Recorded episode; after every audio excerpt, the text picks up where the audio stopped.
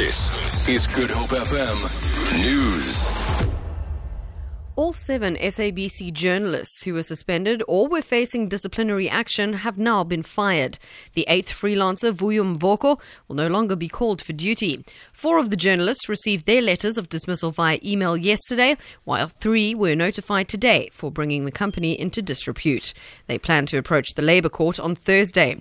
The seven journalists involved are Busisiwe Ntuli, Krivani Pillay, Jacques Steenkamp, Lukhanyo Calata, Thandeka Gqubule, Foeta Krige, and Suna Venter. Police are maintaining a strong presence around George in the Southern Cape after a march by taxi operators was cancelled earlier today. Taxi drivers were planning to march to the local municipality demanding permits to operate in areas where the Go George bus service is running. Police spokesperson Malcolm Pojie says the operators were denied a permit to demonstrate. We are still monitoring the situation, although the taxi or the industry that was supposed to have a march today in George has cancelled.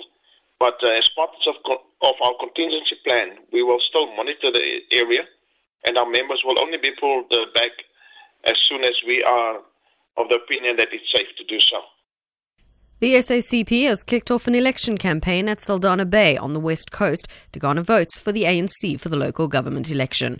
Provincial spokesperson Masonwabe Sokoi says they will do door to door visits and have a rally this afternoon. He says there's serious challenges facing communities in the region. As SACP, we are aware that the issue of inequality, unemployment and poverty is still there. And we are saying in South African Communist Party, together with the African National Congress, we are still committed in ensuring that we eradicate all those um, ch- challenges. Western Cape Human Settlements Minister Bonginkosi Madikizela has handed over two new homes to elderly women at Kayamandi near Stellenbosch. The women, aged 76 and 77, say they've been waiting for a decent home for years.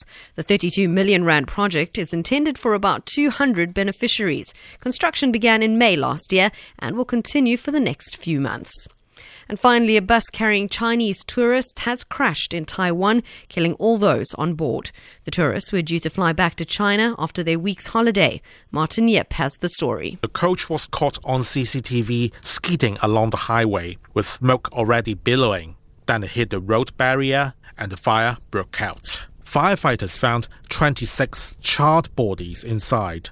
The youngest was an 11 year old girl. They were just a few miles away from the main Taoyuan International Airport, where a plane was expected to take them home. I'll be back with your next bulletin at 3 o'clock. For Good Hope FM News, I'm Jerry Saunders.